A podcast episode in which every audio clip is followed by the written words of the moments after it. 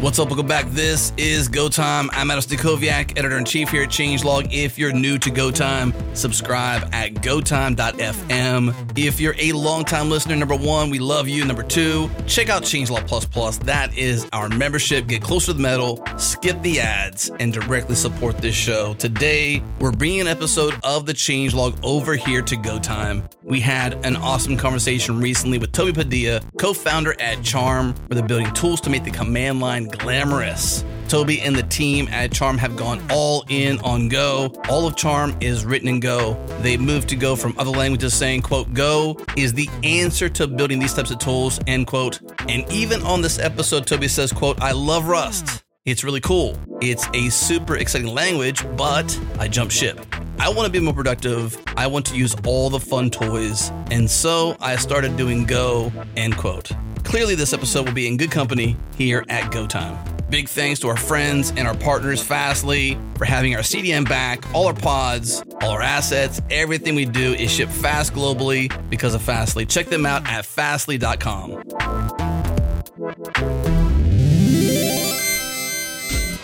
This episode is brought to you by Sourcegraph. Sourcegraph is universal code search that lets you move fast, even in big code bases. Here's C T O and co-founder Byung Liu explaining the problems that Sourcegraph solves for software teams. Yeah, so at a high level, the problems that Sourcegraph solves, it's this problem of, for any given developer, there's kind of two types of code in the world, roughly speaking. There's the code that you wrote and understand, like the back of your hand, and then there's the code that some idiot out there wrote.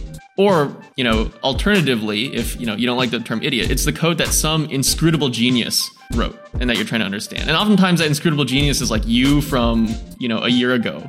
and, and you're going back and, and trying to make heads or tails of, of what's going on. And really, Sourcegraph is about making that code that some idiot or inscrutable genius wrote feel more like the code that you wrote and understand kind of intuitively. It's all about helping you grok all the code that's out there, all the code that's in your organization, all the code that is relevant to you in open source, all the code that you need to understand in order to do your job, which is to build the feature, write the new code, fix the bug, et cetera.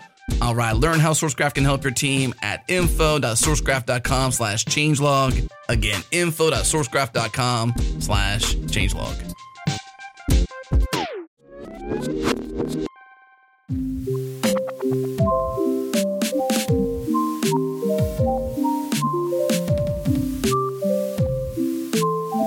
So we have Toby Padilla here from Charm. Toby, thanks so much for joining us on the show. Thank you for having me. Charm, y'all build tools to make the command line glamorous. I landed on your website and I thought, I am the target audience for these folks. Really cool stuff. Thanks. Yeah, we like to be glamorous. How many people are in this Charm group? Because I just reached out to all y'all and said, like, hey, come on the show. And I think there was a handful of people that responded, or there was, you know, there was some talk on your side who should actually be the representative, and it ended up being yourself. But who else involved? There's six of us. So there's myself, there's our the other co-founder, Christian Rocha, there's Muesli, who's been with us since almost the very beginning. Um, there's Carlos Becker, who's the Go Releaser guy. There's uh, Eamon Bagabus. He's sort of does a lot of the soft serve development and a lot of our DevOps stuff. And then we just hired Julie Zhang, who worked with us at Betaworks. She was a V C over at Betaworks, and we brought her on to the business side two weeks ago. Mm. Um, we also have Pengu. Got a shout out to Pengu. He's our he's our intern, amazing, just open source guy, friend of Muesli. Shout out to Pengu. So I know Carlos Becker. He was on Go Time last year. Yep. And ever since then, him and I have been working together to get him a Go Time T-shirt shipped to his location, because he mentioned today that he hasn't had got his T-shirt yet. So yeah. No, but we've we've tried over and over again. I think he's in Brazil or somewhere. He is. And, you know, shipping things is hard these days. And so we just actually decided to start from scratch. Hopefully we try a second time. It just got stuck somewhere in customs. Who knows? Who knows what happened? But yeah, Carlos and I have been talking for a while ever since his Go Time appearance. Carlos is a good guy. We're excited to have him on. He actually started as a contributor and a person who was just kind of around the Charm project. And then we brought him on as a contractor. And um, around four months ago, I believe he came on full time. Mm. So y'all have a bunch of tools. It's kind of hard to decide, you know, where to start and which one to go into. And that was one of the things when I first landed on your site, I thought, oh, here's an easy changelog news link up.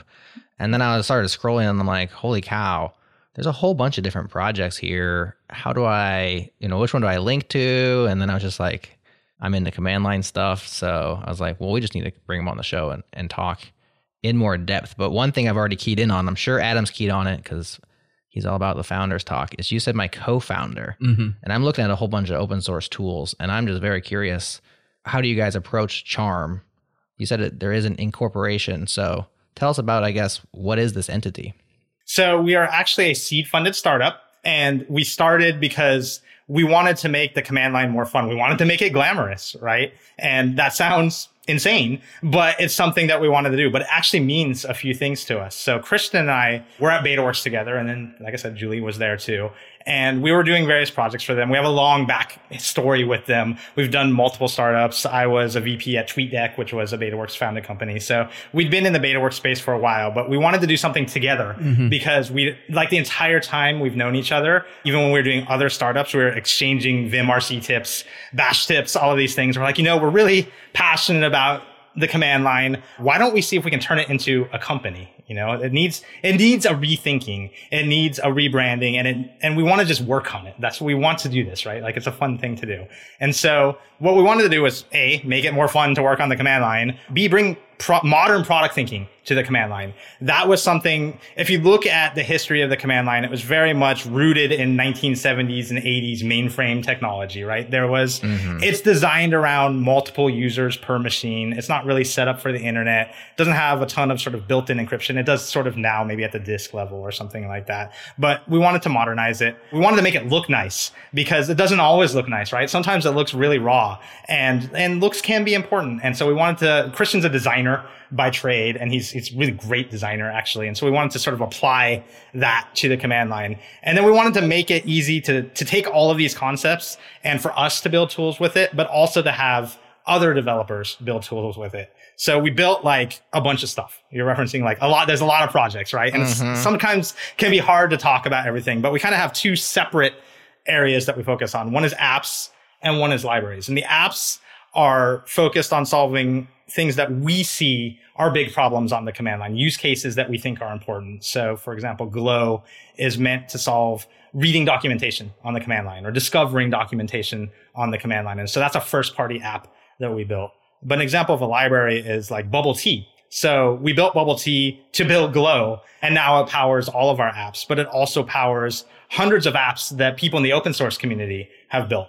And Bubble Tea is a two E framework based on the Elm architecture. So Christian was a big Haskell guy, loves functional programming. We all kind of came into Go. Go. We'd been doing it a bit before we started Charm, but we're like, let's bring other ideas into this space. And so one of the very first things he built was this Elm-based two E framework, so we could build some really cool, exciting command line stuff. Um, we got a bunch of other projects as well. A lot of them are focused, the libraries are focused on really the front end. So there's sort of like a Lip Gloss, Bubble Tea, Bubbles, Harmonica are all front end apps, which have interesting names, I know.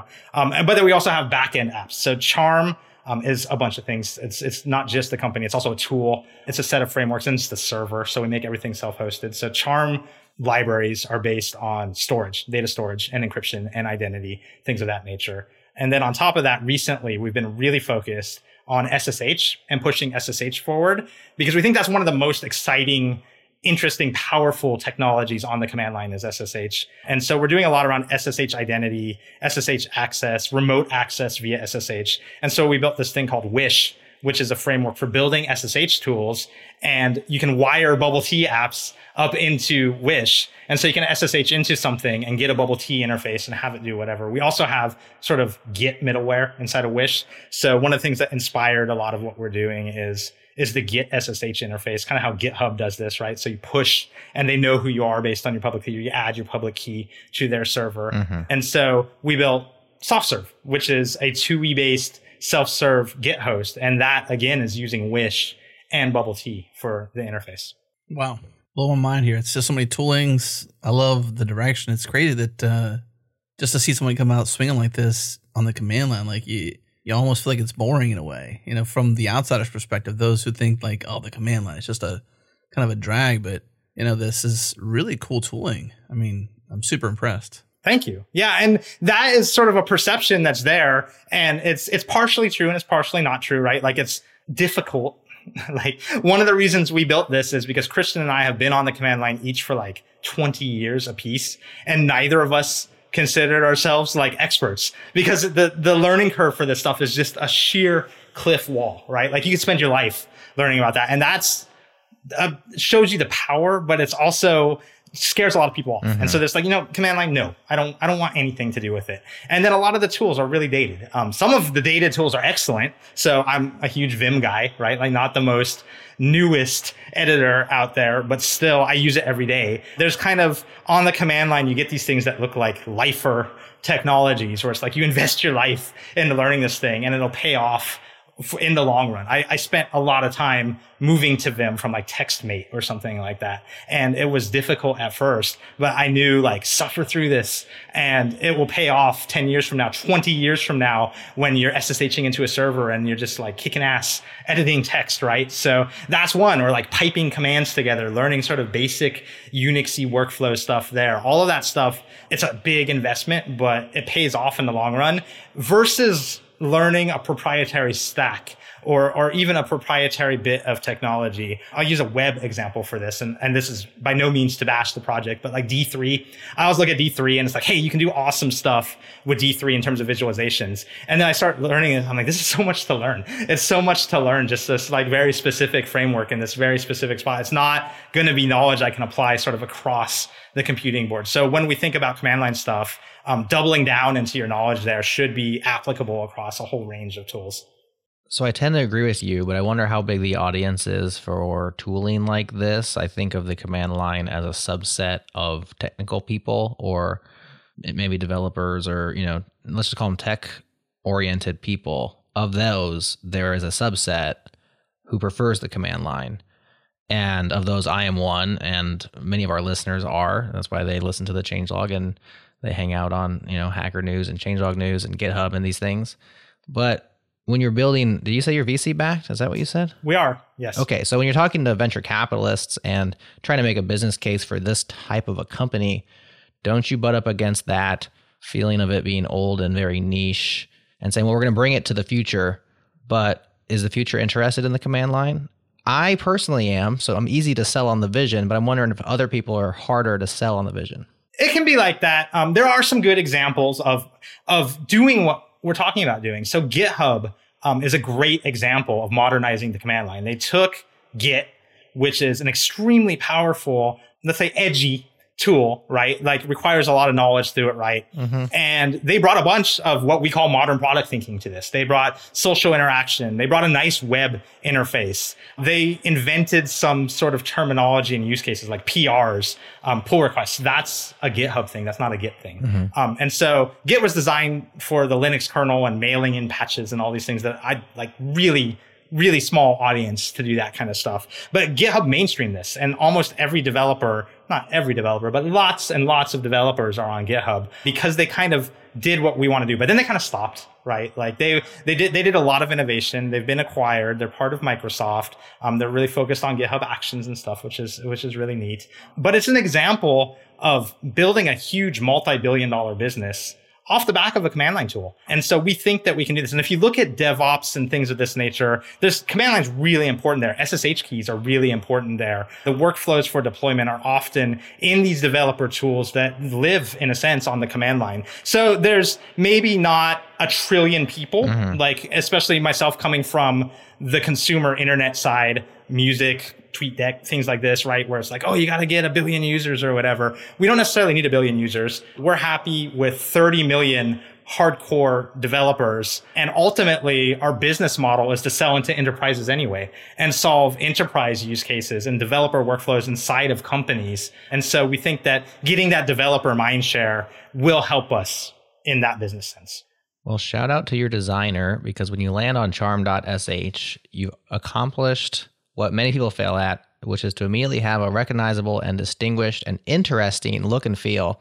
You mentioned this, the somewhat, that you didn't call them silly, did you? You said you have lots of different names. I can't remember the, the adjective you used. I don't want to. We like to be, we like to be unique. We like to be unique with our naming. Yeah. Okay. So the unique naming convention, mm-hmm. uh, tell us what inspired this. I mean, you, you got Bubble Tea, Lip Gloss, you mentioned Harmonica, uh, Soft Serve. There's like an ice cream theme going on, kind of like a desserty theme going on. Talk about that for a minute. So, so Christian is the co-founder and designer. So he's doing all of this design, three D background. So you'll see a lot of three D models there, which people don't necessarily put in the command line design sensibilities, right? From the get-go, we wanted our brand to be My Little Pony meets Fist of the North Star. And I think that we're trying to accomplish that, right? Like, we want it to be less intimidating than the command line has traditionally been, but even more powerful, right? Like, you can do just this amazing, crazy stuff with this. But by making it friendly, it's kind of changing the culture around the command line. Like, we don't want to be nineteen seventies M I T, right? We don't want to be these like graybeard Unix. Those guys did a lot of amazing stuff, but it's twenty twenty now. And so updating the language that we speak to people with is, is a big part of the project. And we actually like think about culture a lot, both like in terms of our product, our branding, but also the team and how we run it. Like, we like to do things a little differently and internally as well. Mm. Do you see, I guess, when you get to a certain point, when you S S H, let's say, into your production server, do you envision like where this kind of apps and tooling, the libs, I'm not sure how you divide them because I'm still learning the product graph you have, but do you envision, because I'm looking at Wish and, you know, make S S H apps, and you got the the parrot doing the dance, and like you can S S H into a certain server. Do you imagine that someday someone would be, would like replace or make their production server easier to navigate, and maybe even Linux tooling that you have to constantly Google or whatever kind of be front and center? Is, is that what you hope for at some point, where you enable a future generation to build on top of the tooling you currently have, basically? Exactly. That's what we're doing. And um, I would say the best example of a Wish app is Soft Serve. So if you S S H to S S H git dot charm dot s h, you will go into our Git repos.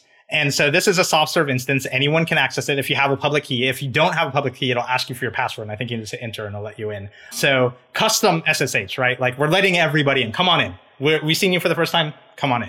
This was something we could do with Wish because it's custom S S H servers, sort of divorcing the user accounts from the machine and the application. S S H is really powerful because you know who somebody is. Everything's obviously encrypted, so that's nice. It's kind of, if you think about setting up a server today on the web, you get H T T P S, and you have to manage those certificates. Maybe certbot manages it for you, but you still have to set that up. You have to do like a D N S entry or, or whatever, right? You have to think about H T T P S and your domain name. With S S H, you don't do that. You just, and one of the things Wish will do is actually make the server keys for you just when you start it up for the first time. So you don't even have to think about that. You should store them someplace secure, but it will generate them for you. But you just fire it up, and you have encryption. And you also have identity, in a sense, because people, when they come into S S H, are presenting their public key to you. And so you can say like, okay, this public key is attached to this identity. And we've gone kind of really far down the rabbit hole with that, with Charm, where we allow you to link multiple public keys to one identity.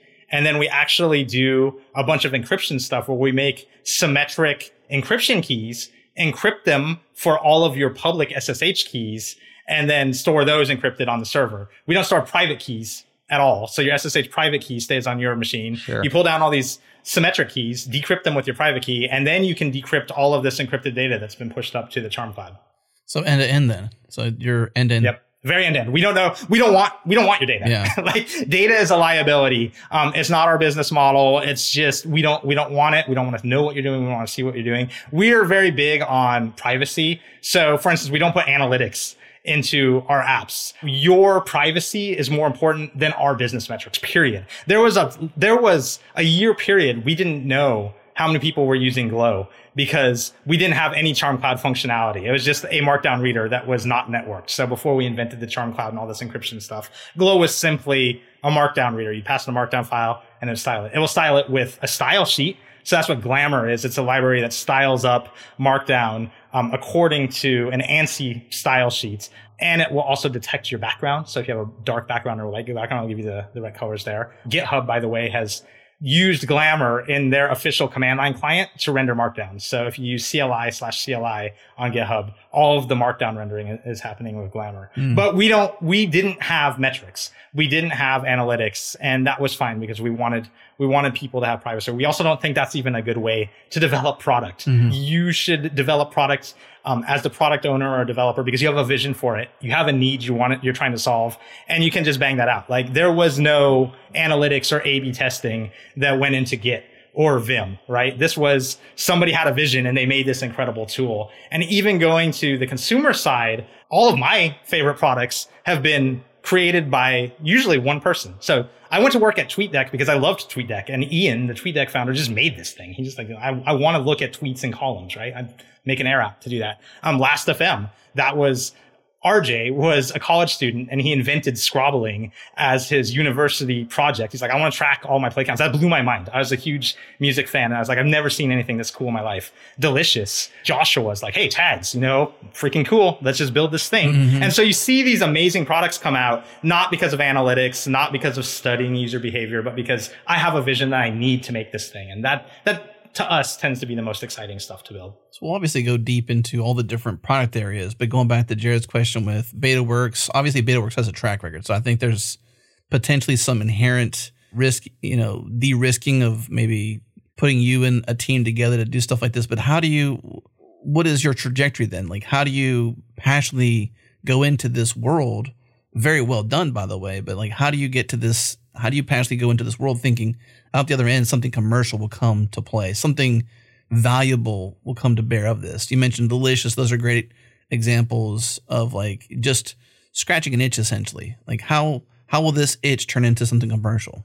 Well, we were, we were lucky in that we were at Betaworks because they're all about just making cool stuff and seeing what happens, right? Like they're not, they never go into something saying like, let's turn this into a business at first. Right? Like having success is important, but it's always like, let's build something interesting and see where it goes. Technology is great about that. You can invent stuff that doesn't have a clear path to monetization at first. And then it turns into that. Like Git, again, Git wasn't clearly monetizable and GitHub didn't monetize it for a long time, but eventually it turned into a real business that was worth billions of dollars. And so we came from this V C firm that was very, very freedom loving and very just creative and very art loving. And so we're like, we want to build stuff on the command line. Um, and John Borthwick, who's, who's the C E O of Betaworks, he's like, Toby, Christian, you know, you guys have done a lot of stuff for us. We believe in you. Let's do some pre-seed and, and get started. We also had the support of Alex Chung, who's the Giphy founder. So Giphy's another Betaworks sort of like investment slash incubation project. And so Alex is another one of our angels. And so just having this like crew of people who had worked together before, building experimental things. Giphy was an experiment. It was a weekend experiment mm-hmm. that Alex built. Um, he's like, GIFs are cool. Like, let's make a GIF search engine, right? And then he figured out how to monetize that. But that was sort of the history and the D N A of, of the early team and, and investors. Mm. It's good to get that trust right away, though. I mean, to to have that like, hey, you've done some good work here. Let's do that. So you said you're a pre-seed. Is that right? We're seed now. So we've raised a few rounds of pre-seed. Um, we closed our seed rounds in December of twenty twenty. So our seed round's led by Cavalry. Um, they're a German-based seed fund. They're awesome. We just clicked with them immediately. I have a fairly extensive investor network in Europe because Last dot f m and TweetDeck are both European startups. So we kind of knew them through, through that network. Um, Betaworks, one of our lead investors, also Fuel Capital. So they're a Bay Area based investment firm. They're really, really cool. And Chris Howard over there has been supportive of us from like essentially day one. So he was in the pre-seed in the seed round as well. Mm-hmm. Um, Kevin Carter, he's in all of our rounds as well. He's, he's a really great guy. And Tokyo Black, the Looker founders, Keenan Rice and, and Ben Porterfield, they've been investors. And then we have a bunch of other angels as well. Gotcha. What were the, what's the total funding so far? Uh, a total three point six million. Okay. You got a, a burn rate. You have like an, a slash open page on charm dot s h. I love that, by the way, when people have slash open and it's like, here's all the things we're doing because they're so just transparent about what they're doing. We are, um, we're transparent. We're not, we're not uber transparent. We like surprises. Mm-hmm. It's like, hey, look at this cool thing that we built. You know, you didn't, you didn't know about it. And here's something new. Our burn rate is low. We're, we have f- six people. Gotcha. So we, we like to keep, the team is a lot like code, right? Like the less code you write, the better. The fewer people you hire, the better, right? Like don't, don't bloat your team. Don't increase your burn. Mm-hmm. Um, hire the right people. The way we hire is we don't do technical interviews. We, we find people we want to work for us. And then we try to convince them to join us. And the way we find them is they're often just contributing to us. And it's like, okay, here's some of our top contributors. Here's somebody who built something really, really cool um, with our technology? Can we get them, can we get them to join us or somebody else that we know sort of like through our network? So we're very proactive in our hiring. And so when you find these people who have really demonstrated the ability to make something from zero mm-hmm. to whatever, right? And ship it and support it and, and make it successful. Um, you bring them on and one, one Carlos or one Muesli is worth fifty non-Carloses or Mueslis, right? Like Go Releaser is an amazing technology. We were quite excited when Carlos agreed to join us or even talk to us. We're like, we're fanboys. We love it. We use it all the time, right? Like, so it is, it's really cool to just proactively sort of seek out the right, the right team members. And it, me- it means you can keep the team a lot smaller like that too. What that tells me though, is like when we have this listening audience paying attention to these shows we do, and we ask a question like that, we're not just probing like, hey, what's your, what's your actual burn rate, Toby? Like, I don't really care necessarily. Like I, I kind of want to know, but what I want to hear is the wisdom behind it, because it's one thing to be able to produce this kind of tooling and have this kind of inertia and this innovation, but it's another thing to, to co- command it with wisdom, right? Like we can almost respect and appreciate what you're doing way more because you have this innovation side of you, but you're also doing it with discipline, right? You're not just like, let's just throw money at it and hope it works. Let's just hire everybody who's ever creative, like some companies might do, or you see some companies like, just acquire a bunch of talent. You're just like, wow, they're just vacuuming up everybody. Whereas here, like you're doing it with a bit more discipline. I think that's a, an admirable trait, honestly. Thank you. And we actually, even speaking to the burn rate, we need to keep it low because we like time. Mm-hmm. Time is, is innovation, right? Like we need time to innovate, to throw things against the wall, to see what sticks, to iterate on ideas, to try new things. So think very much like an R and D project where you don't, you can't have these really short term time horizons where you're, you need to raise the next round like next week or whatever, right? Because you're not going to do the right things and you're not going to make the most innovative thing that you could possibly make. Like sometimes that takes a little while. Like you don't ever want to go heads down for two years and go on these like secret missions, right? Like that. Everyone has a tendency to do that, myself included. It's like, oh man, this is, I'm gonna make my magnum opus. See ya, see ya in two years, everybody. You know, like that's, that's always a temptation, but you, you mix short-term thinking and that, and you try to come out. So we did a long development cycle on this. We did a recent release with the self-hosted Charm Cloud, Wish, Soft Serve, a bunch of stuff. That was like eleven months in the work. And, and that was quite frankly, as far as we should ever go without having launched anything. And it was starting to get to the point where it's like, okay, we're, we're just, we're just iterating and iterating and iterating. And we need to get this out there into the real world. So you want time to try exciting, fun, new things, but you don't want to, you don't want to bury yourself under an ocean and try to swim up because that's, that's just not going to be good. And it doesn't make good product that way either. You need to get it out there in the real world. So finding that balance, um, requires helpful to have a, a low burn rate, so you have you have some freedom.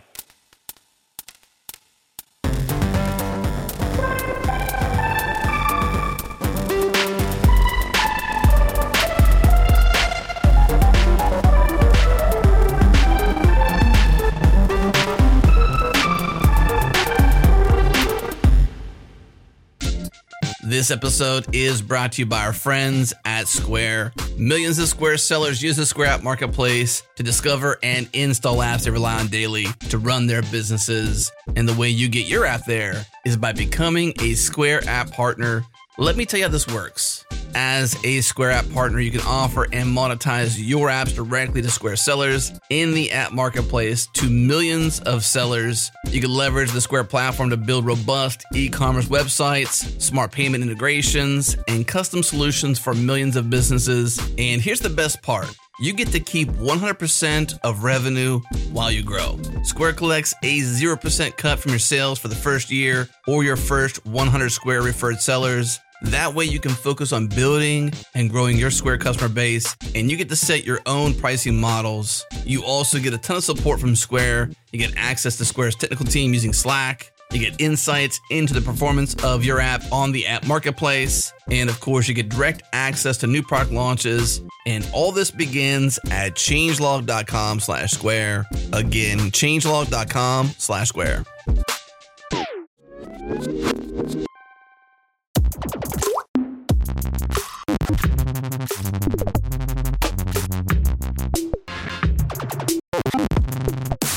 So let's talk S S H. You brought up Wish earlier. We talked about how you can S S H right into git dot charm dot s h for what is kind of a tabbed interface of, with a menu of your different projects. I'm assuming this was all built custom by you guys to provide this interface. Before we get into how to build these things, are you imagining a world where a bunch of these S S H apps exist like as an alternative? It's almost like an alternative view from your website, sort of. I mean, it's its own thing, but it's a content viewer, which a web browser also is. I'm thinking about changelog dot com and how we have news and podcasts and search and things on our website, but we could have a cool S S H interface where you're doing similar things. And I'm just curious if, like, are you imagining a world where a bunch of S S H apps exist that are kind of like links, you know, customized in terminal browsers? Or obviously GitHub uses theirs for you to do Git interactions, you know, to use the Git service. So different kinds of services. I guess just start by saying, what what do you see people building with S S H apps? So S S H can do a lot of stuff. And, and what you're looking at there is a T U I, right? So it is a menuing system. It's to browse through. Mm-hmm. One of the nice things is that it keeps you on the command line. So you're going to, you're going to git clone something from the command line. So going back and forth between a web browser and the command line. If you think about one of the like sort of innovative things that GitHub did was this like flash based clip cut to copy to uh, clipboard of the S S H clone U R L, remember? And I think maybe that's natively supported in the browser, but it wasn't at first. I remember that, yeah. And so that was just a way to get something from a web browser into the command line. So there's some value to being on the command line. But I think there's a few things that can happen with S S H. One, like you alluded to, it's a Git A P I, right? And so you can start to do really interesting things by layer. You, you add the Git middleware to Wish. And we give you all the hooks for when projects are pushed and when pulls are happening and how authentication can happen. You can start to build applications around that. So for instance, Soft Serve is configurable by Git. So when you first run Soft Serve, the very first thing you do as the host is clone the config repo. And so you clone the, the config repo, and it has a markdown file, a README file, which is what you see when you first get into git dot charm dot s h. And it has a YAML that lets you configure access, customize that menu, add collaborators, add their public keys, all these things. Um, so all of that happens via Git. And so you can imagine other configurations happening like this. We're also about to release a version of Soft Serve, so we haven't released it, but probably in the next couple days, that adds um, non-interactive S S H functionality. So T U Is are great. They're great for discoverability. They're great for having some kind of U I on the command line for remote controlling various things. But on the command line, this real spirit of it is composing things, mm-hmm. right? So piping the output of something into, into something else. And it turns out if you run S S H with a command, by default, it does not issue you a T T Y, which means that you do not get an interactive T U I. You have to put dash T to get in. So if you do S S H dash T, git dot charm dot s h space soft dash serve, you'll go straight into Soft Serve. If you don't add the T, right now it doesn't do a whole lot. The new update that we're doing, um, you can say ssh git dot charm dot s h space soft dash serve slash main dot go, and it will pipe out that Go source code directly to your command line. Um, you can add the dash S, I believe, flag, and it will style it up. It'll do syntax highlighting on it.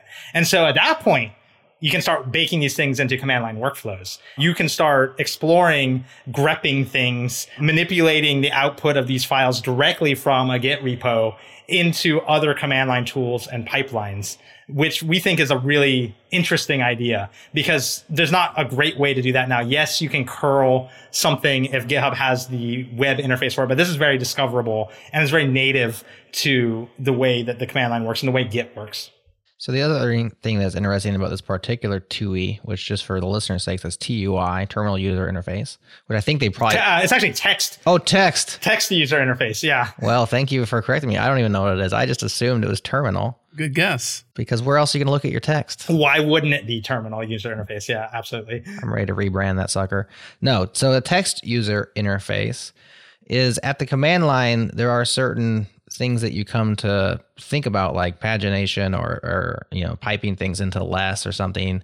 And there's like standardized key combinations that usually work, of course, if, you know, usually depending on which variant of Unix you're on or whatever. But here you're kind of reinventing a few things. Like you actually have tab-based selection, which navigates between like a menu item and the content item. And I'm assuming that stuff was invented by you all inside of the build text-based U Is tool, which I can't remember which one that one's called. Bubble, that's Bubble Tea. That's Bubble Tea. Thank you. There's a lot of tools here. It's Bubble Tea, and Bubbles is a selection of components built for Bubble Tea. So some of that stuff is is is a bubble. It's a it's a bubble that anyone could use. Some of it is custom components that we built for this application. Okay. So I guess what what I'm driving at is, if people are all adopting Bubble Tea, at least in order to build some things, we're, we can expect certain common paradigms inside of a Bubble Tea based T U I, right? Yep. Okay. Because I would be concerned that like everything would be ad hoc and uh, super Wild West style. Yeah. Like I like predictabilities of the command line. And it seems like this might lose it if people are all built in different ways. There's, so we're seeing a lot of um, particular components being used quite a bit in other people's apps. So the viewport used all over the place. And you'll see we have like a little help menu down at the bottom. Mm-hmm. That's part of a component. That's something everybody seems to like because they're baking in. There's challenges. There's, we're inventing a lot of this stuff, right? It's kind of like being in the nineteen eighties and inventing a windowing system. So we have to take best practices that we've learned elsewhere, try to come up with good ideas, iterate and experiment. There are downsides to it um, that we haven't completely solved for yet. So accessibility is, is one of those. How do you get a screen reader to read a T U I? Whenever we launch anything, there's always a comment saying like, this doesn't work with screen readers. Mm-hmm. And that's true. Like it doesn't work great with screen readers. So how do we improve that in the future? We don't have an answer now, but it's on our radar, right? Like that's something important to do.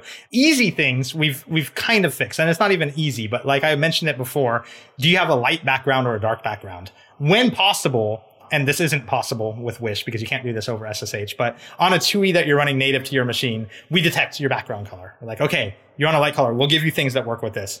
Uh, since you can't do that over S S H, we picked a color theme that works on light and dark. It looks slightly better on dark because we're all on dark, but it still looks quite nice on, on light background. And so um, there's challenges that windowing systems and the web have come to solve over the decades that they've been in existence that we want to solve, at least to some degree, but aren't all solved yet, to be completely honest. Like there's some things that we still need to work on, mm-hmm. but because it's so early, that's also exciting. It feels like neat. You can come up with a new idea that works for the terminal and makes sense for the terminal. Some of these terminals are are pretty cool. So so Kitty is the terminal that we all like to use. A lot of us like to use it.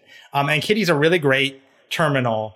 And the person who made it has, has really pushed forward what he wants to be standards in terms of O S C codes. I believe that's what they are. Um, sort of ANSI escape codes that do things. And so he has native notifications that'll pop up like a, a notification, like a, like a windowing notification. And you can trigger that from an ANSI code. He's got like windowing stuff. He's got sounds. He's got, he's got copy to clipboard hmm. is another one of these things that he's added. And so when you start looking at that, I think there can be standards that happen as these applications become more rich that we can all embrace and, and solve for some of these problems, especially as like a new generation of people come into these tools with different expectations. Because I think in the past, people are like, whatever, I'm, I'm a graybeard Unix developer, right? Like it, it works for me. So that's fine. One thing I'm seeing, uh, maybe bug report or just curious, this is the kind of stuff that falls out is with this two-paned U I that you have here. You have the menu on the left, and then you have the content on the right, which is effectively looks like you're rendering markdown readmes or something that exists elsewhere. It's the markdown readme, yeah. Yeah, you're using your Lip Gloss? Glamour. Glamour, dang it. Glamour and Lip Gloss. And oh, it's, okay. got, it's Bubble Tea, Glamour, Lip Gloss. It's got everything. It's got all of our stuff in it, yeah. It's Bubbles all the way down. The works. Yeah, so so when I... Like the git clone command in my terminal, I'm just using macOS terminal.app. Like I can highlight git clone, copy that, works. But when I try to highlight, for instance, the description for Bubble Tea, the fun, functional, stateful way to build terminal apps, and I go multi-line, it doesn't highlight the text. It highlights the text plus things in the menu on the left. Mm-hmm. And so this is a circumstance where like, you know, the the new U I hits the real world of a terminal that's controlled by Apple Incorporated, right? Yep. And these are things that have to be figured out and ironed out over time. Exactly. And maybe the answer to that is we change the layout right. or something, right? Because that, there might not be a good answer to that that exists today, but that's exactly the kind of stuff you're going to hit when you start when you start doing this. So yeah. I think um, that terminal in particular is often challenging to develop for. So they do, it, it, you'll see like the lines have spaces between them probably when you're looking at this. That is a bug in, in O S X terminal or Mac O S terminal. Its performance isn't great, but it's the it's the terminal of choice for like everybody, right? Like it's the default terminal for like millions and millions of people. So we have to we have to swear we're always like, go download Kitty, go go get it now, right. because everything works super awesome in it. But we can't we can't rely on that. And so um, hopefully we push this world forward enough that even Apple pays attention, and we've heard that there's a bunch of people at Apple using our stuff, so it's a good that's cool. first step. But ideally, the terminal world starts to evolve as well. It's just an interesting world because you have like in the web, you got browser vendors, right? And then really where you are and, and the download Kitty was like the old go get Firefox, you know, like back in the day, right? Yeah, exactly. Yeah. It's like, well, you can't expect everybody to do that. Maybe we'll get to twenty percent market share, but still the other eighty percent are running I E nine, right? Back in the day. That'd be lovely, but I, it's like probably zero point one percent, mm-hmm. unfortunately. Yeah, exactly. So it's just a different, it's the same exact problems, but a different space. Adam, you were going to say something. I was just going to say, I can see the coming terminal war. Man, like at some point, maybe there's the terminal to rule them all. Like if apps become more prevalent, like if this innovation keeps pushing forward and we hackers find more and more ways to use this and it becomes sort of mainstream, like it, I can think of it like, or at least developer mainstream. Yeah. Like if I was saying to Toby in the first segment, like if, if in the future this evolves to the point where when we S S H into, let's say, our V P S for, for some reason, like if I want to do that, I've got my identity attached to it. It's got a particular U I. Like maybe there's the, the common everyday command line, but what if we know our stack? And so there's like a, you know, something with the, the Kubernetes pane of glass. We want to see sort of like what's going on ad nauseum across the, the deck. You know, maybe there's something like that where it's aware. I don't know. Maybe that's a thing.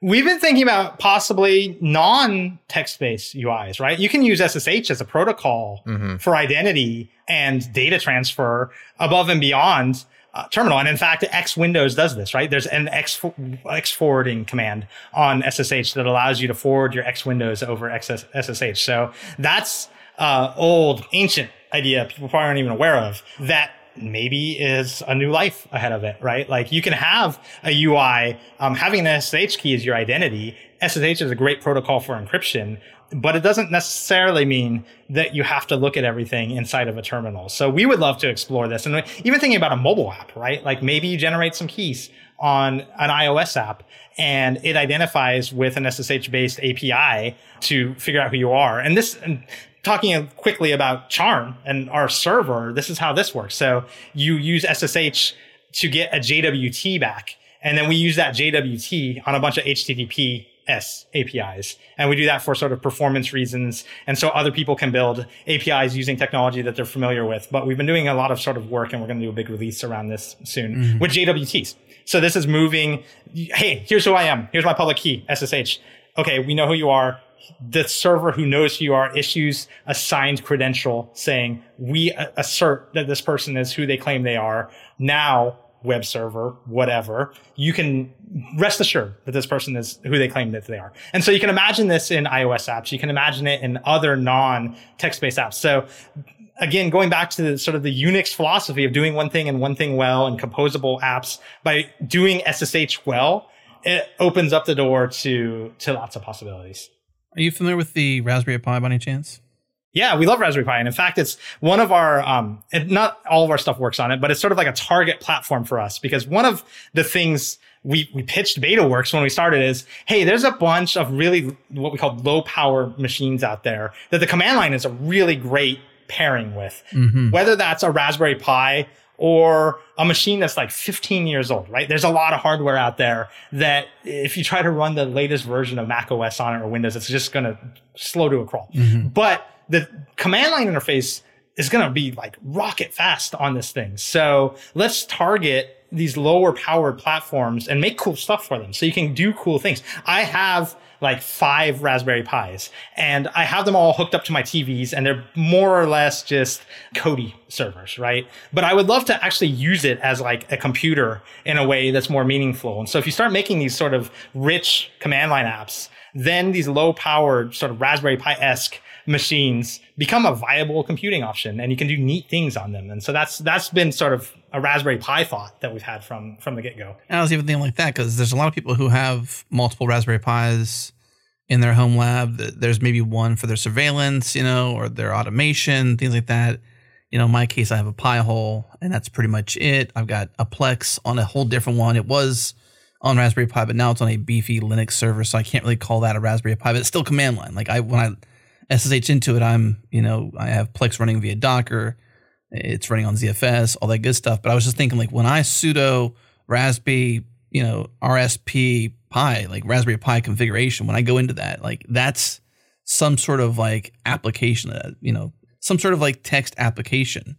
If that, you know, if that world gets easier to build those kind of things, like that kind of config, is that also a future where you can see this is solving for that config? It's a lot easier for that developer or that, that team to maintain and build, because this becomes the React for S S H apps or command line apps.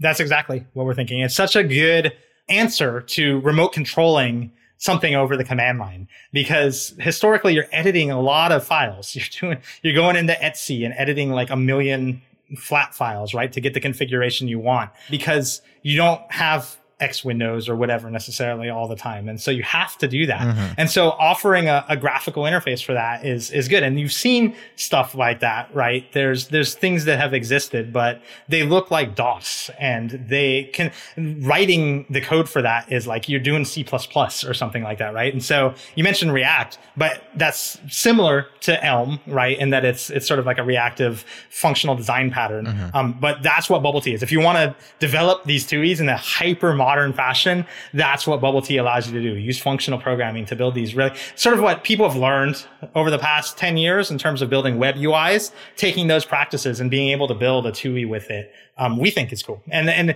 that use case of having a bunch of Raspberry Pis and you're controlling them through S S H is, is exactly the kind of thing that we want to solve. Um, for instance, we launched another project, and it was, it was the first thing Carlos built. So when Carlos started, a week later, he shipped his first project, and it was called Wishlist. And he, he loves Wish. And so he's really excited about Wish. And so Wishlist is a, it started as a proxy to other S S H servers and other Wish apps. So he built the Party Parrot thing and, and all of this stuff over, over Wish. And so you would S S H into Wishlist, and you would see a list of all of your other Wish apps or S- or any S S H server, and you could go into it. Last week, we released local mode. Um, so now when you run, you can run Wishlist on a local machine, and it looks at your S S H configuration file, finds all of your hosts, and gives you a graphical interface mm. for jumping into all those hosts. That'd be super cool. So discovery, topography discovery of your network, right? You can have all your Raspberry Pis in there, and you don't have to, yes, you can tab complete it now, but having a T U I to jump off and discover all of your hosts is is a good thing. It's it makes it easier to do this. You're getting me excited, because my cat config, when I when I do my S H config, like it's it's organized. Like I have I have all my machines in there.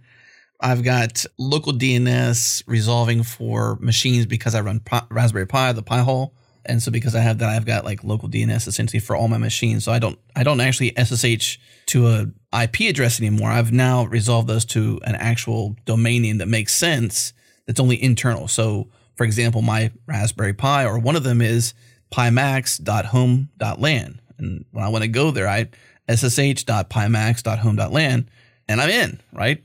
But I have all of my hosts files on all my machines the same way. And I kind of wish there was a way, build this tool next, make it where I can command all my host files. Build this one next. All my host files from one, one machine, because like I essentially go to each one of them and manually update them. If I can sort of like manage all my host files, all my config files that, that manage those hosts. You should set up a local D N S server and just point all their D N S to your D N S server, and then it could resolve those, and then you manage it at the D N S server. I guess you could, but uh, you can actually do that in with Pi-hole. You can. So yeah, yeah. Pi-hole has an option. So you'll run. It's running its own local D N S server, and you can add your you can add your hosts manually to to Pi-hole. I've done that already, but what I haven't. What I mean by that is like whenever I go to my S S H config file, each host has to be in there for each machine. so that it knows, you know, what my host name is, what my username is for that machine, right? That kind of thing. That thing is tedious. No, if you S S H to a domain, like when you S S H to get dot charm dot s h, there's a D N S lookup that happens.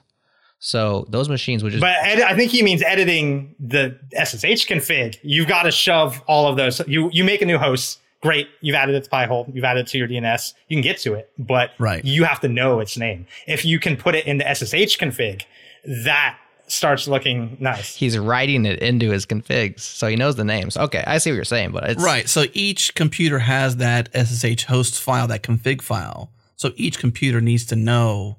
So I can S S H and autocomplete to iMac Pro or to Mac Pro or to whatever the, the different machines are out there. Like it, each machine, the D N S is done by Pi-hole, but what isn't done is each machine knowing all the different hosts it has available. Like he's saying, like he can... I will say this is an area that we're exploring heavily. So so check out Wishlist for now. That'll get you at least a nice two of browsing through your S S H config, but you can imagine that evolving for server discovery. I love it because it's going to look at that file, see all the hosts I have defined in there, and give me a list of the things I can navigate as a result. That is exactly what it does. And you can even, uh, you can also run it as a server. So it could be a bit of a bastion host yeah. um, that you can configure and have it be a jumping off point to a bunch of hosts on that subnet or or whatever. I'm uh, I'm listening, Toby. I'm listening. Keep going. Tell me, tell me more. Well, let's let's drill down into Bubbles and Bubble Tea, because you mentioned this is like your React Elm architecture, declarative, easier, modern way of building these things. And Bubbles are the components and Bubble Tea is the the framework. Now, this is a, a Go thing. So does this lock you into Go is my guess? Yes. And all of our frameworks, all of our libraries and all of our apps are Go. And we actually get a lot of questions. I just got a question about it yesterday. Do you have a Python S D K? And the answer is no, we don't. I mean, we're a small team, so we have limited resources. But we think Go is a good language to build command line tools in for a number of reasons. Um, one is you get a compilable binary that you can ship, like a single file, and you don't have to force all of your users to install all of the dependencies that you've used to develop, a la Node.js or Python or something like that, right? And so it's sort of a natural fit for this type of tooling. Um, two, it's just a nice language. It's It's got a really good standard library. So a lot of stuff that you might want to do to make a really cool command line app is just straight up available in the Go standard library. It's got an H T T P server. It's got an H T T P client. It's got a lot of stuff inside of it. And so that was why we focused on it. And we, we like lots of languages, and we come from backgrounds where we, I was a Clojure developer for six years. Um, I was doing Rust actually for two years before I moved to Go. And I got, um, Muesli, I follow him on GitHub, and I got jealous of all the cool libraries that he was starting all the time. I'm like, I want that I, because he's a Golang developer and he's like super cool crypto thing or whatever. And I'm like, hey, that looks neat. I'm in Rust writing my own Ben coding library because such a thing doesn't exist. At some point, I just am like, you know, I love Rust. It's really cool. It's a super exciting language. But I jump ship. I'm like, I want to be more productive. I want to use all the fun toys. Um, and so I started doing Go. And so all of us kind of, some of us enthusiastically, some of us begrudgingly had moved to Go over the years just because it is kind of the answer to building these type of tools. And so um, when people ask us like, hey, can I do a Node.js version of your stuff? Our answer is no. Use Go, but come into our Slack and we'll help you. So we're we're very enthusiastic about onboarding people in the Go, teaching people about Go. We'll answer any question, no matter how basic, about Go in our Slack. So charm.sh slash Slack, and come on in and, and ask us about about Go, because we love to answer it and we'd love to see more people adopting it, um, especially for command line stuff. Mm-hmm. Are y'all in the the main Go for Slack by any chance?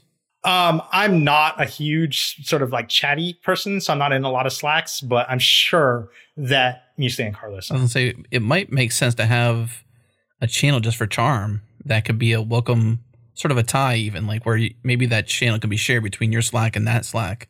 That way you can absorb some of the help at large, you know, in the main Go for Slack. We can take, we'll take some of the workload and we'll happily, t- we'll happily take that. Yeah. That'd be a good onboarding practice or a good growth strategy.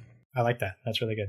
So one of the things I've been musing on is some sort of a changelog command line tool. And I actually was considering Go as the language of choice for that because I really like the way GitHub developed their command line tool, which originally was written in Ruby, and they rewrote in Go. And I thought, if I'm going to just cargo cult a bunch of stuff off of somebody and not have to do the entire job, I would probably just look at their source code and, and go from there. And then I found Bubble Tea and Bubbles, and it seems like these tools are pretty much custom built for doing exactly what they've already done. So how would you go about writing a command line app with Bubble Tea? Um, so the README is a good place to start, and it kind of walks you through a sort of semi-tutorial of how to do things. It's highly based, like we said, on Elm. So there's some concepts that will help you, sort of like immutability, and you can hack this in Go and do it. You can either do it the Go way or you can do it the Elm way. So we let you do either things, and some of us do it certain ways and some of us do others. But essentially, there's very few things you have to implement. You have to implement an update method, which is sort of like changing the state of things, and you update and you implement a view method, which returns a string, period. And the string will look at the state that was updated in the update method and return the correct string. So you've logged in. So username is now set to Toby. When the string renders, it renders out my name or whatever, right? Mm-hmm. And then there's a concept of commands. And commands are, if you're doing something that's blocking or a long-running process, you do a command and it returns, when it returns, it calls update with the result, the model.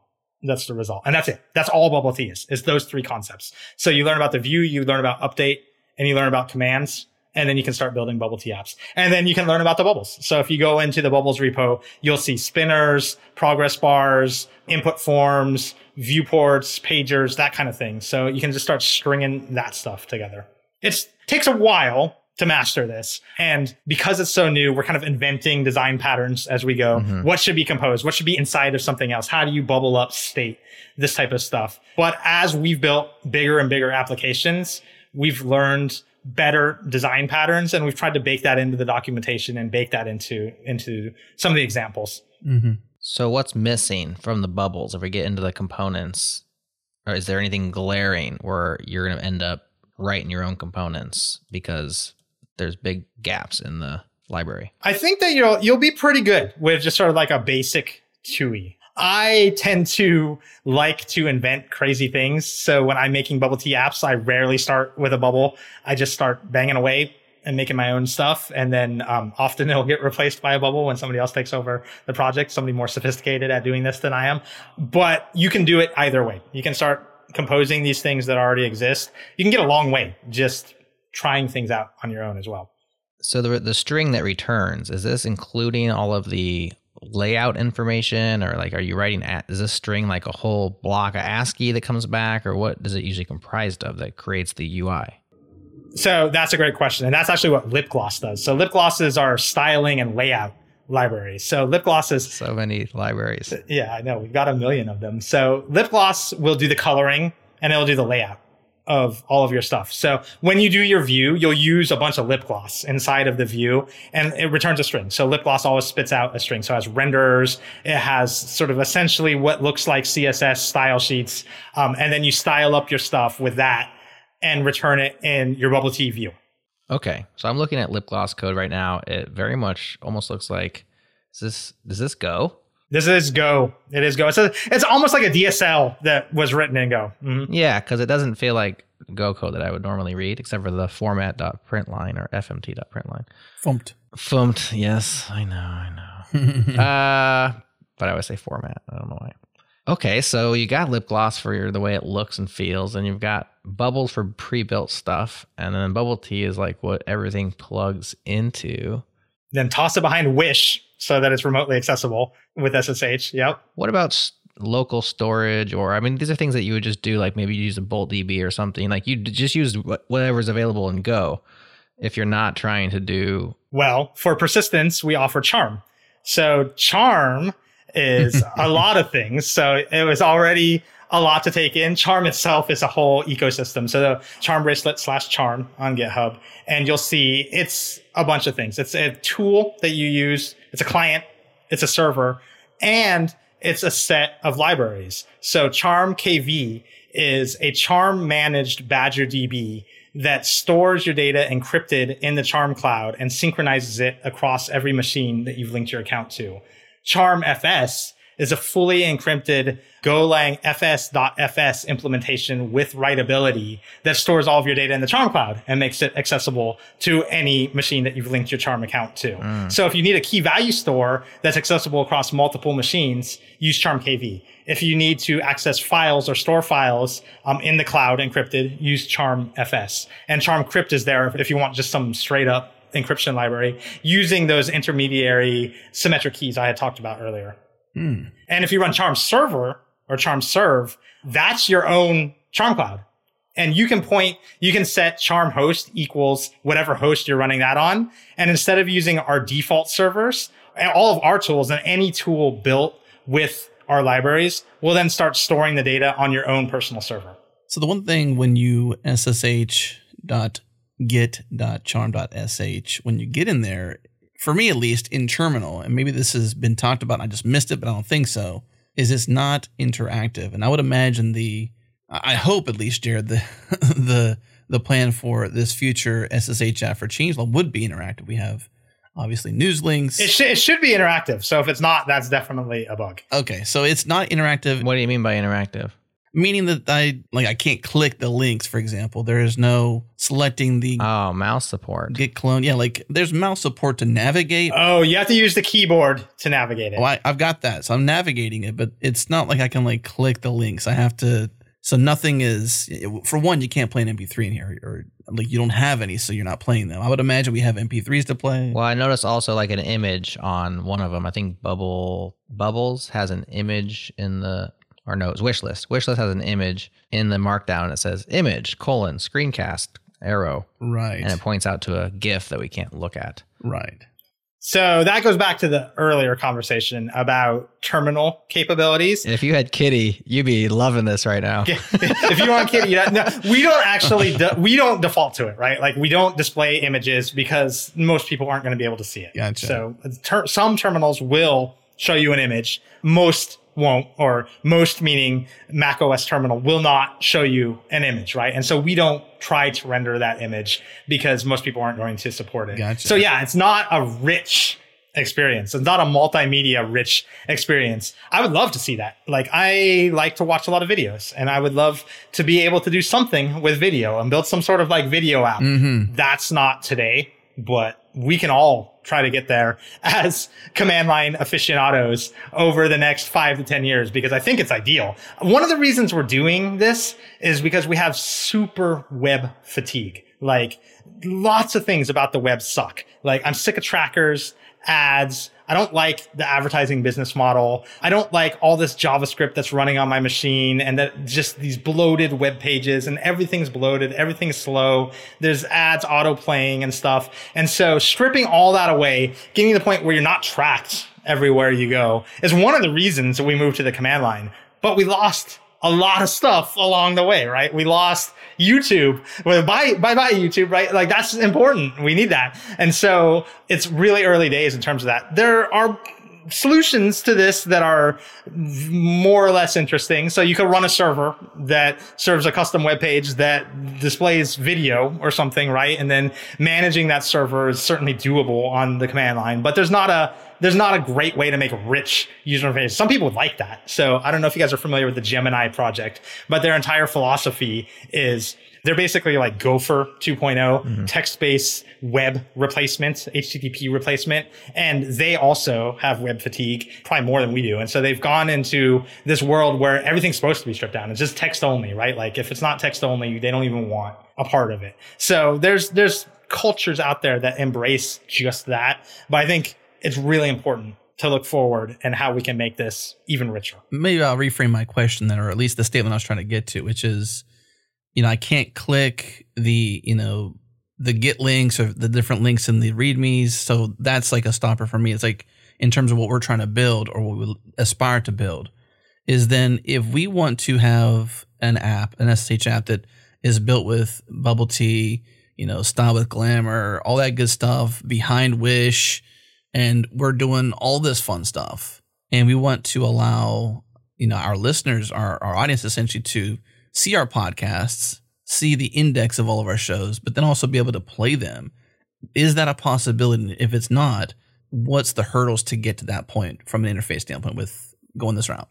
It is um, not if you go through Wish. So S S H itself is limiting some of this stuff. Mm-hmm. There are solutions. If you build, uh, if you guys build a changelog command line app and you have people download it, you could have it open stuff. Right. You can have it open something on their user's machine. You can have it open a web page. You can have it do lots of things. Over Wish, that's running on the server. So you're not going to be able to say, hey, open open this file. Mm-hmm. Or whatever. Um, you can do that, though, as long as you build a tool that they will run on their own machine. And you can do that in uh, numerous ways. Sometimes the the terminal itself, and I don't know if the O S X terminal does this, where they'll just take a hyperlink and make it clickable. A lot of terminals do that, so you can just open in the browser. But you could also just execute in the background the open command or the X D G dash open command, and it will open up the appropriate application for that MIME type. Um, and so you could open up an M P four or whatever, right? And it would probably open it up into Apple Music or something like that. And so there's there's definitely ways to handle it if you build a local tool. If you're trying to make it remotely accessible, that's limited. And that's actually a challenge we've had because those Git clone U R Ls, you can't execute that, right? Like it's, you're back almost in the GitHub world to some degree where you're copying and pasting it mm-hmm. into another window. Now you're still in the terminal, so that's nice. But we're looking at options there. S S H to some degree as the viewer is limiting there and that it doesn't support linking, hypertext linking, right? Like that's not a thing mm-hmm. on S S H. So do we write our own S S H client replacement that offers a bunch of cool, rich options? I don't know. Maybe we do. I feel like maybe you should just write your own terminal, the one that rules them all. And the reason why I kind of get there, why I wanted to like sort of option click is because that's the experience you get in V S Code, for example. Mm, yeah. So traditionally in a, even in an editor, you're not necessarily interacting with the links in it. So maybe pushing the boundaries of, say, playing a video or seeing an image or playing an M P three, maybe that's pushing the boundaries of the protocol. But from a interaction standpoint, I would desire or expect to be able to option click a link because that's what you could do in other editors. And so this emulates it, at least visually, even though, even though it is terminal and, you know, it's you're innovating that part of it. My expectation as a user is like, can I option click these links and do different things? But the answer is no right now. So it's uh, it's more like understanding what the limits are. And, you know, how do you, if you're trying to innovate the command line, how far down to the metal do you have to go? Like, do you do you have to kitty it? Do you have to make your own kitty?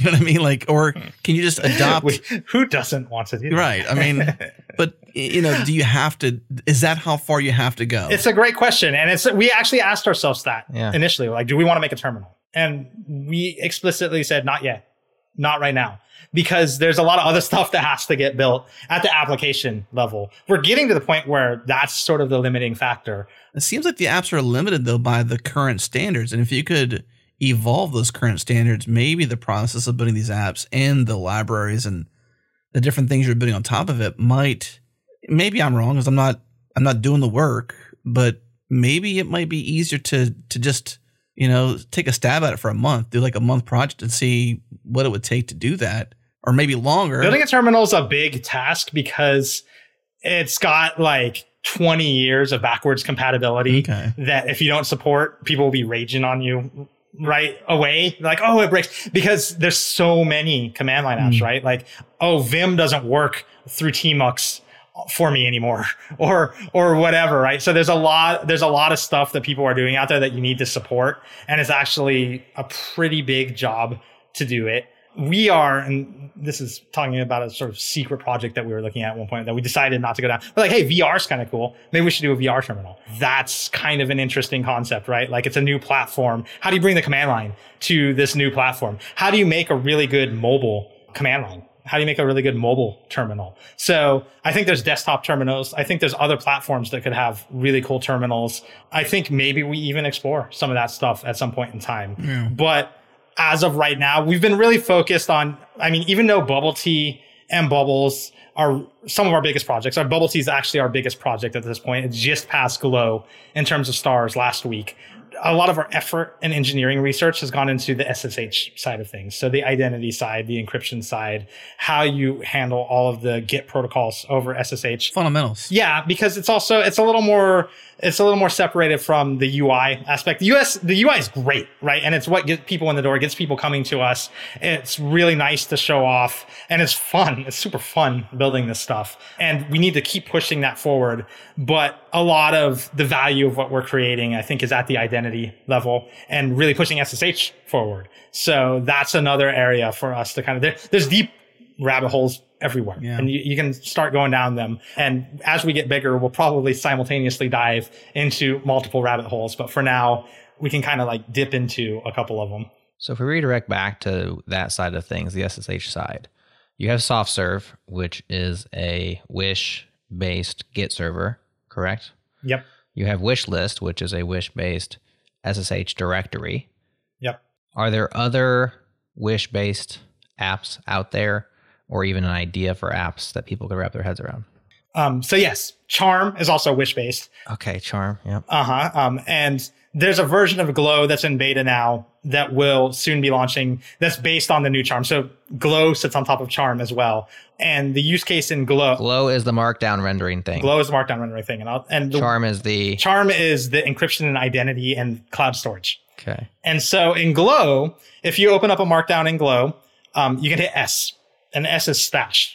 And say you just downloaded Glow for the first time, you ran it in a project directory, they'll discover all the markdown in that directory. And they're like, hey, this is interesting. I want to save it for later. S, stash. I don't know what that is. Seems cool. Stash it. Okay, great. It's stashed. What we did behind the scenes there is generated you a new S S H key pair, generated you encryption keys, encrypted all of that markdown's file, hit the Charm server with your key, created a new account for you on the Charm server, and then pushed up that encrypted markdown for your account onto our server or a self-hosted server if you if you want that. Okay. And so all of that S S H mechanic behind the scene is happening through Wish. And so Charm is a Wish app and Wish library that applications like Glow can use to satisfy any kind of storage or, or encryption or persistence or identity use cases. There are third-party Wish apps that were starting to come out. We saw two Wordle clones launch in the last three weeks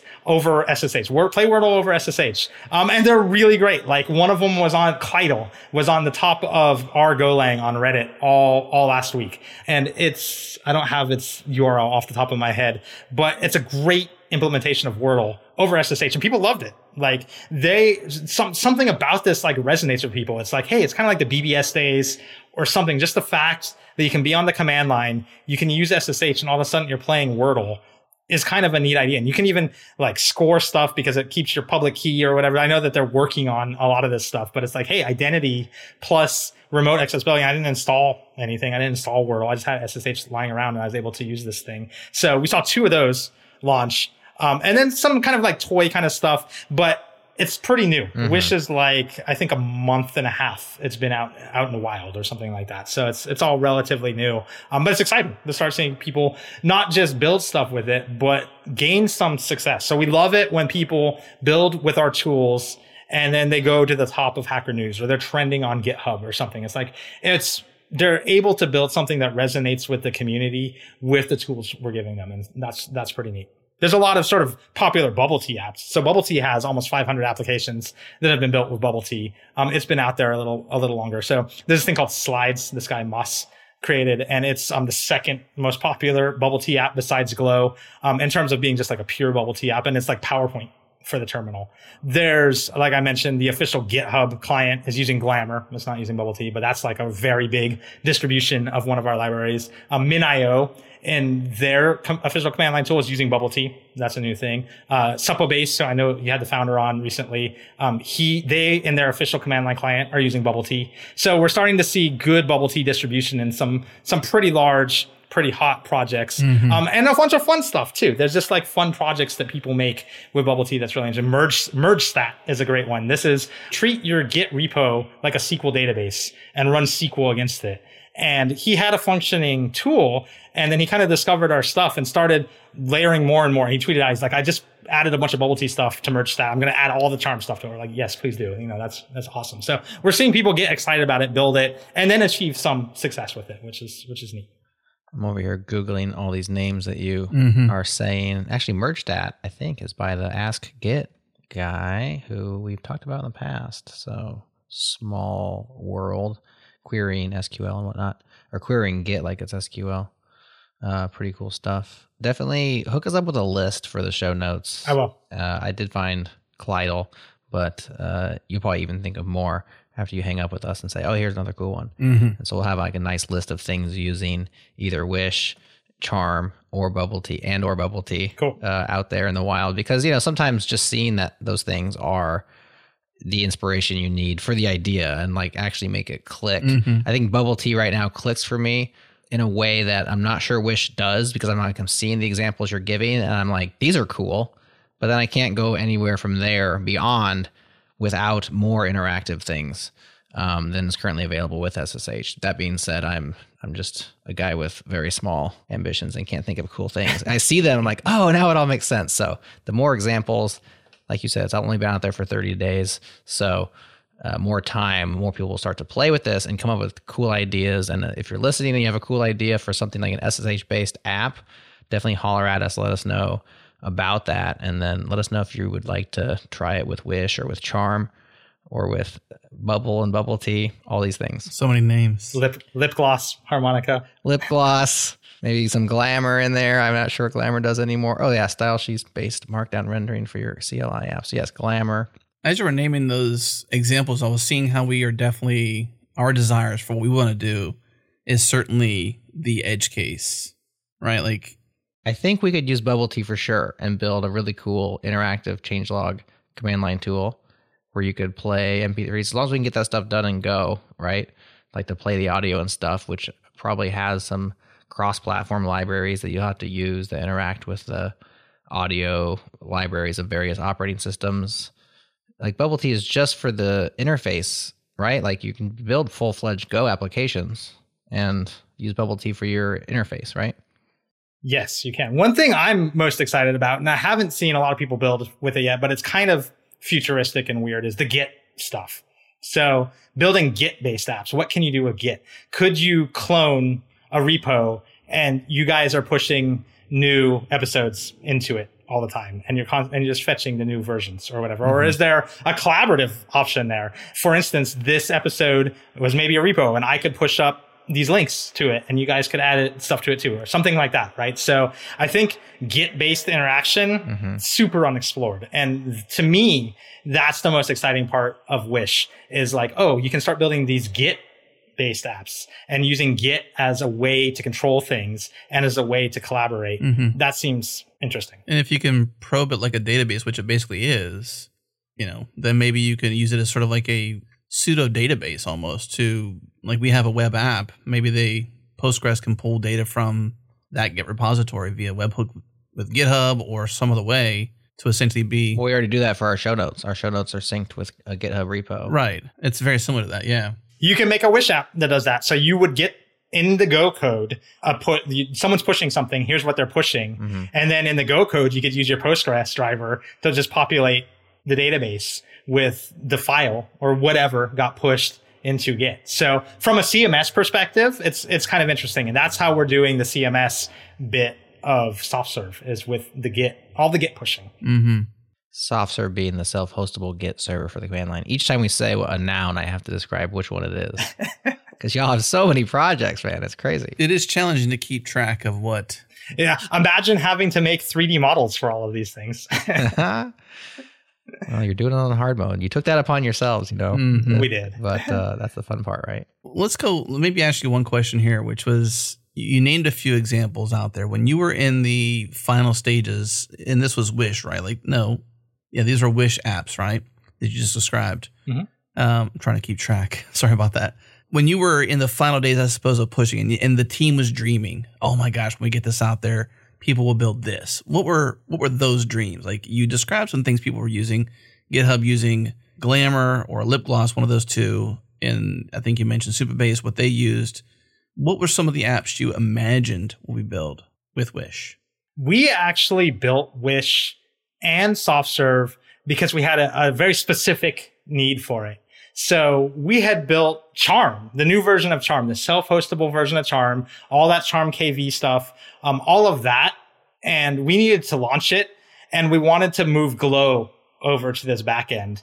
And the way doing all of this works in Golang is difficult, because if you look at Golang code, when you import a library, you put a Git U R L. You get, it's like literally a Git, like github.com slash charm bracelet slash charm slash K V, mm-hmm. whatever, right? Whatever library you bring in is literally a Git U R L. And so we wanted to, pr- it was not ready for prime time, but we wanted to get it in front of people. And so we needed another place to put this other than our public GitHub profile. And we didn't want, we weren't ready to overwrite some of these apps with the new versions, and we wanted to bring them in. And this is kind of complicated inside of Go to make it happen. And so we're like, okay, we need a new, a new Git place where we can pull this stuff. And so we started building our own Git server. Like, let's make it on the command line. Let's make it over S S H. Let's do all of this. And so we started, we created Wish, essentially we backported it into Charm, but we created Wish so we can make Soft Serve, so we could launch Charm. We wanted an alternative Git space that wasn't GitHub,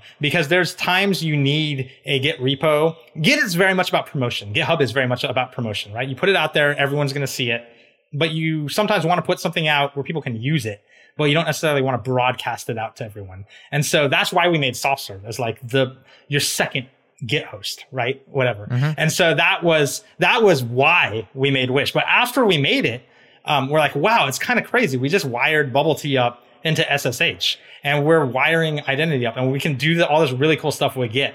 And then our wheels started spinning. We're like, okay, it turns out Git is awesome for C M S. And so some of these things I just told you guys about, like the podcasting and the notes and editing, mm-hmm. like that's my mind in Wishland, right? Like I've been, I'm like, now this is possible. These things are possible. So it's time to start thinking about how you can leverage Git as an A P I. How do you use Git as the way you manage an application, or what can you do from a collaboration standpoint with Git? That's not just writing code. And so I think it's really early days there, but it seems incredibly exciting. It seems, it seems interesting, because it's not how you would typically do something. Um, being able to configure a YAML, check out the config repo, edit the YAML, and push it back to Soft Serve, and then Soft Serve behaves differently, is kind of an interesting new concept. To use Git as a way of configuration seems pretty powerful, and I think we'll see more and more of that.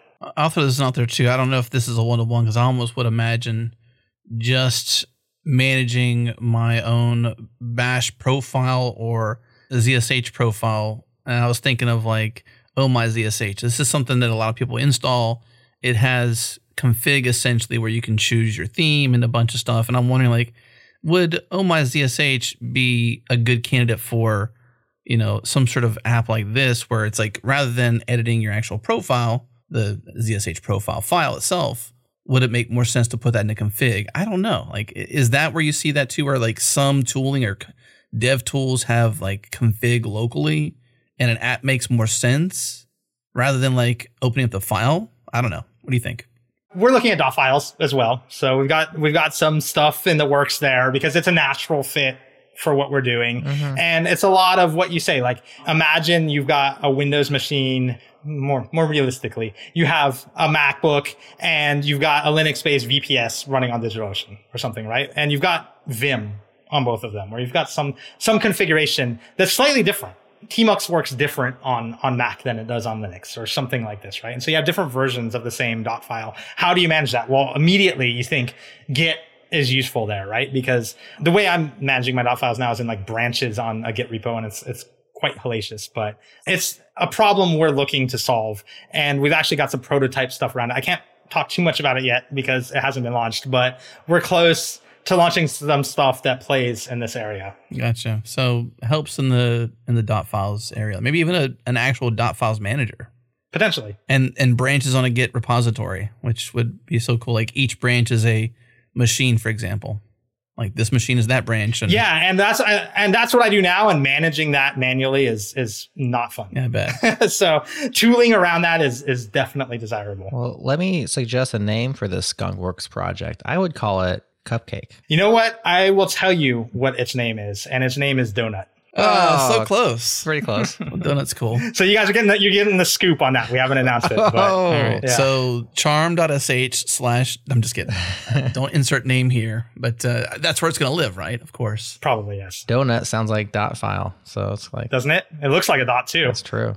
Uh, so cool. Okay. Okay. I'm digging it. I think that uh, I'm interested. Yes. Between Donut and what you're doing, I can definitely see why you are so passionate about innovating in this way. Yeah. My hope is that commercial opportunities in the future just because sustain. Yep. But not so much that like I just hope that I hope that you have enough runway and can sustain enough runway to keep innovating because these are definitely cool things. I'm just.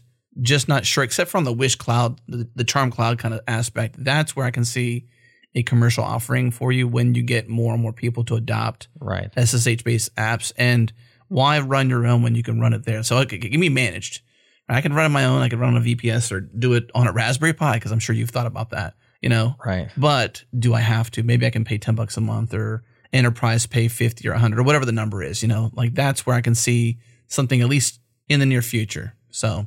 But, you know, I'm loving the direction for sure. And the naming and the fun behind it, that's what really makes it fun. I mean, it makes your job, I'm sure, more fun. I'm sure it makes the team have a lot more fun with meetings. Like calling a new project called Donut is a lot more cooler than something that's lame, basically. You know, something that's lame. Something like Cupcake. Always better than something right, that's lame. Right, yes. right.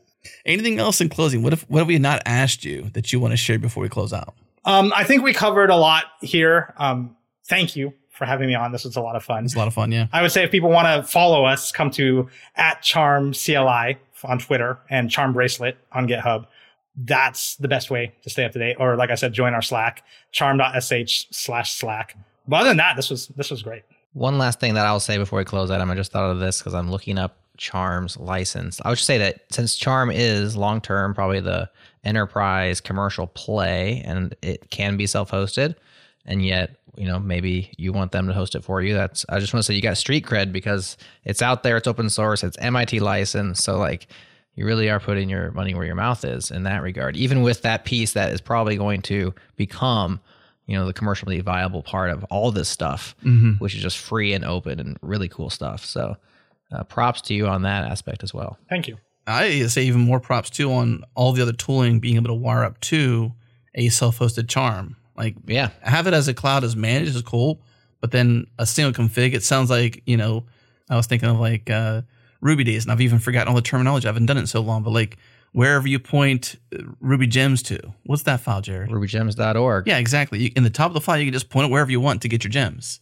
Same kind of, it seems like similar, a similar change in terms of a config. Just point to wherever. It is. It's just an environment variable, Charm host. You set your Charm host environment variable. And in fact, once Glow is launched, the new one that points to Charm Cloud, even Glow, when you stash, it'll start stashing it to your your Charm Cloud. Anything that's built with our stuff will just sort of magically yeah. work on your self-host. That's important to us. It's and from a commercial standpoint, it's not necessarily a bad idea because what you need as a self-hosted person is quite different than what an enterprise of ten thousand people need, right? Yeah. And Go actually makes this easy because we design all of our stuff with interfaces, implement those interfaces in SQLite on the self-hosted side. And then, for instance, on our industrial strength Charm Cloud, we got Postgres backing it. And we just implement all these same like interface methods in a different, more sort of industrial grade backend. So we think through some of this stuff or, or stats like for, for monitoring and for all of this stuff. Mm-hmm. Um, we don't even implement that on the self-hosted side, but on our servers, that interface has an implementation